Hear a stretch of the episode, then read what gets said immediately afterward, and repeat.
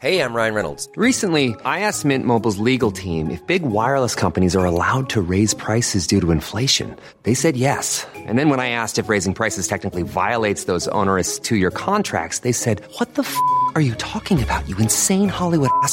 So to recap, we're cutting the price of Mint Unlimited from $30 a month to just $15 a month. Give it a try at mintmobile.com slash switch. $45 up front for three months plus taxes and fees. Promo rate for new customers for limited time. Unlimited more than 40 gigabytes per month. Slows. Full terms at mintmobile.com. Many of us have those stubborn pounds that seem impossible to lose, no matter how good we eat or how hard we work out. My solution is PlushCare. PlushCare is a leading telehealth provider with doctors who are there for you day and night to partner with you in your weight loss journey. They can prescribe FDA-approved weight loss medications like Wegovy and Zepbound for those who qualify. Plus, they accept most insurance plans. To get started, visit plushcare.com slash weight loss. That's plushcare.com slash weight loss. The Opinion Line on Cork's 96 FM.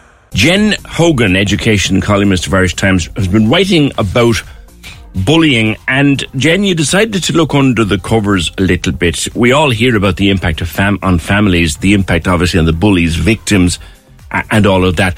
But you've been studying the impact on schools because if there's bullying happening in a school, it also has an impact on the school. Morning. Good morning, PJ. Yes, um, in writing the series, I, I suppose I, I, chatted to chatted to a principal and chatted to some teachers about the reality of, of trying to manage bullying in schools. And anybody who has been through bullying with their child will will know, I suppose, the frustrations because that repeatedly came up in speaking to parents. The frustrations about what was happening with the school and feeling the school weren't handling it. Maybe even feeling the schools were contributing to it by their lack or their perceived lack of handling or the way manner in which they handle it. So I decided to speak to schools about it and find out, well, what's the, what's the issue on, on your side? What's the difficulties that they're facing? And, and you realize how much the school's hands are tied. Yeah. Largely, I suppose, because some of the incidents happen outside school. And this is the, the, this is another, I suppose, nightmare of the whole smartphone generation and the online generation that things happen.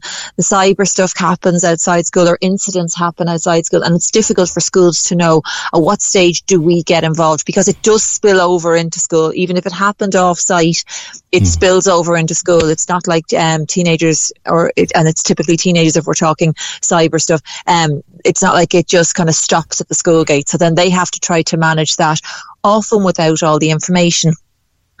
If I was to play back to you, Jen, recordings of calls I've taken mm. from parents here of children who were bullied, and each recording would contain probably the same form of words. The school aren't doing anything about it. Yeah. But when you talk to the school, yeah.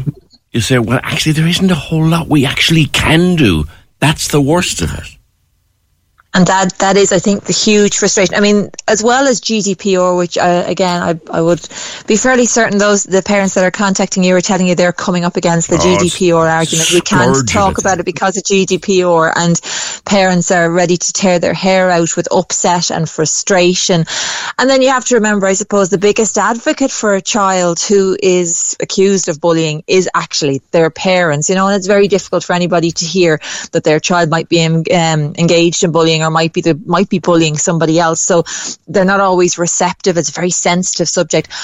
But the hardest part is the schools will often not tell you the consequences. So you go in, you're frustrated, your child's upset, devastated. It's like it's not just so they've had a bad day at school. Bullying has such a huge and devastating impact on on children and, and a knock on impact for their families as well.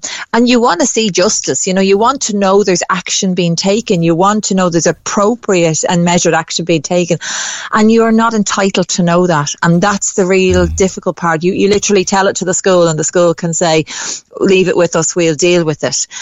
But I suppose the school may look into it, find there's more to it. And again, back to the whole GDPR side of things, you're not being entitled to know this information. You're not even necessarily entitled to know what action has been taken. And that will largely depend on, you know, in, that shouldn't, you're not entitled to the information, but I suppose relationships in schools and relationships yeah. with teachers may mean that you in some cases you may find out more than you, you will in others, but not being entitled to know what action has been taken against the perpetrator, against the person who has caused your child such misery. Just yeah. this heightened frustration and emotion and upset, and, and a child who thinks that they're just being left to deal with it without any fairness or any sense of it coming to an end. Yeah.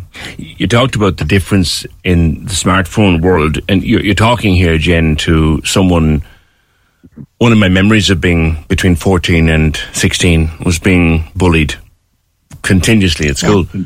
So I, could, I, I know, I get it. Um, but the one thing mm-hmm. that, that happened was when I left that school at half three and cycled home, it was over until tomorrow. Yeah. That doesn't happen now. It continues 24 7. And outside of school hours, there's nothing the school can do. Nothing, and that's the devastating. That's the even more devastating part for for these teenagers in particular. Again, because we're talking smartphones, so it will typically be older um, children and, and, teenagers. And that idea that they're, they can never escape their tormentors. They're never away from them. And even if it's if it's physical bullying in school or whether it's exclusion or whether it's whether it's the cyber stuff once they're out the door it's still there. And it's so and and it it can escalate so quickly both in terms of kind of the sharing of content. Like we've seen how easily it's happened. You know you, you know something goes viral very very quickly. Mm. um, there was a teenager talking in one of the stories um, that, that, I shared in one of the pieces. And and uh, again incident it, there was co- I suppose a concerted and a a, a, com, a, complete effort by peers within that teen's class to, to make sure certain things went out on social media at certain times so that it was subtle but it was very targeted you know it was very orchestrated and targeted and the teen knew this was happening, but it was so hard to prove to the school that this was happening. And, and it, it grows legs very, very quickly with the advent of social media. But the school, again, their hands are tied and their access to the information. So in goes a student, tells them certain things are happening, or the parents to explain to the school certain things are happening. But it's very, very difficult for the school to try to piece all that information together when things are happening online and the joys of Snapchat, which parents will be so familiar with this kind of an app God. where if you're disappearing, hearing messages and it's really, really difficult to, um, it's difficult both for the child to prove it and difficult for the school to pull it together when it's happening and, and their role even when it's happening outside of school walls. And even when you don't have the disappearing message, I did call or talk to a dad a couple of years mm. ago who'd been a fairly tech savvy individual now. He'd managed to screenshot loads yeah. of stuff that was being sent to his, his boy and he presented it to the principal and said, What are you going to do about that? They're his classmates. And the principal took one look at it and said, This happened at seven in the evening, sir. I can't do anything about it. That's where I suppose you get kind of, again, having spoken to a few different principals and teachers, school policies will kind of differ a little bit there. If it happens outside the school hours, yes, it, it's not, I suppose, the school's responsibility, but you will find some schools will still get involved in it because they're how would you like to look five years younger? In a clinical study, people that had volume added with Juvederm Voluma XC in the cheeks perceived themselves as looking five years younger at six months after treatment. Look younger, feel like you. Add volume for lift and contour in the cheeks with Juvederm Voluma XC. Reverse signs of aging by adding volume to smooth laugh lines with Juvederm Vollure XC. For important safety information and to find a licensed specialist, visit juvederm.com. That's J U V E D E R M.com. Not for people with severe allergic reactions, allergies to lidocaine, or the proteins used in Juvederm. Common side effects include injection site redness, swelling, pain, tenderness, firmness, lumps, bumps, bruising, discoloration, or itching. There's a risk of unintentional injection into a blood vessel, which can cause vision abnormalities, blindness, stroke, temporary scabs, or scarring. Talk to a licensed specialist to find out if it's right for you. When you're ready to pop the question, the last thing you want to do is second guess the ring. At Bluenile.com, you can design a one of a kind ring with the ease and convenience of shopping online. Choose your diamond and setting. When you find the one, you'll get it delivered right to your door. Go to Bluenile.com and use promo code LISTEN to get $50 off your purchase of $500 or more. That's code LISTEN at Bluenile.com for $50 off your purchase. Bluenile.com code LISTEN. Hey, I'm Ryan Reynolds. At Mint Mobile, we like to do the opposite of what Big Wireless does. They charge you a lot we charge you a little. So naturally, when they announced they'd be raising their prices due to inflation, we decided to deflate our prices due to not hating you. That's right. We're cutting the price of Mint Unlimited from $30 a month to just $15 a month. Give it a try at mintmobile.com slash switch. $45 upfront for three months plus taxes and fees. Promo rate for new customers for limited time. Unlimited more than 40 gigabytes per month. Slows. Full terms at mintmobile.com.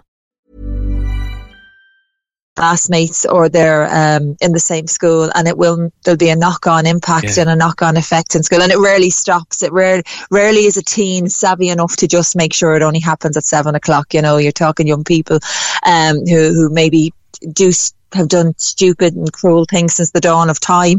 So these things um, rarely just kind of stop at seven. But it is very difficult, and it's very difficult if your school is washing their hands of it. And yet, to give the schools the benefit of the doubt, they, they're tied, they're very They are. limited, and they're dealing with frustration and pushback from all sides. And there's there's a real lack of trust as well. Like um, Craig, the principal I spoke to in the piece that, that was in the paper, Yeah. um, there's a real lack of trust that has developed between parents and schools, and that's not Yes. helping the situation Yes. either. They're very suspicious of each other, or parents are particularly suspicious of schools. That's something that seems to have grown as, as I suppose the kind of authority maybe that schools held before. And now we ask questions, you know, mean, this is a good thing. Parents are more involved, but unfortunately with that, we have a kind of a growing lack of trust too.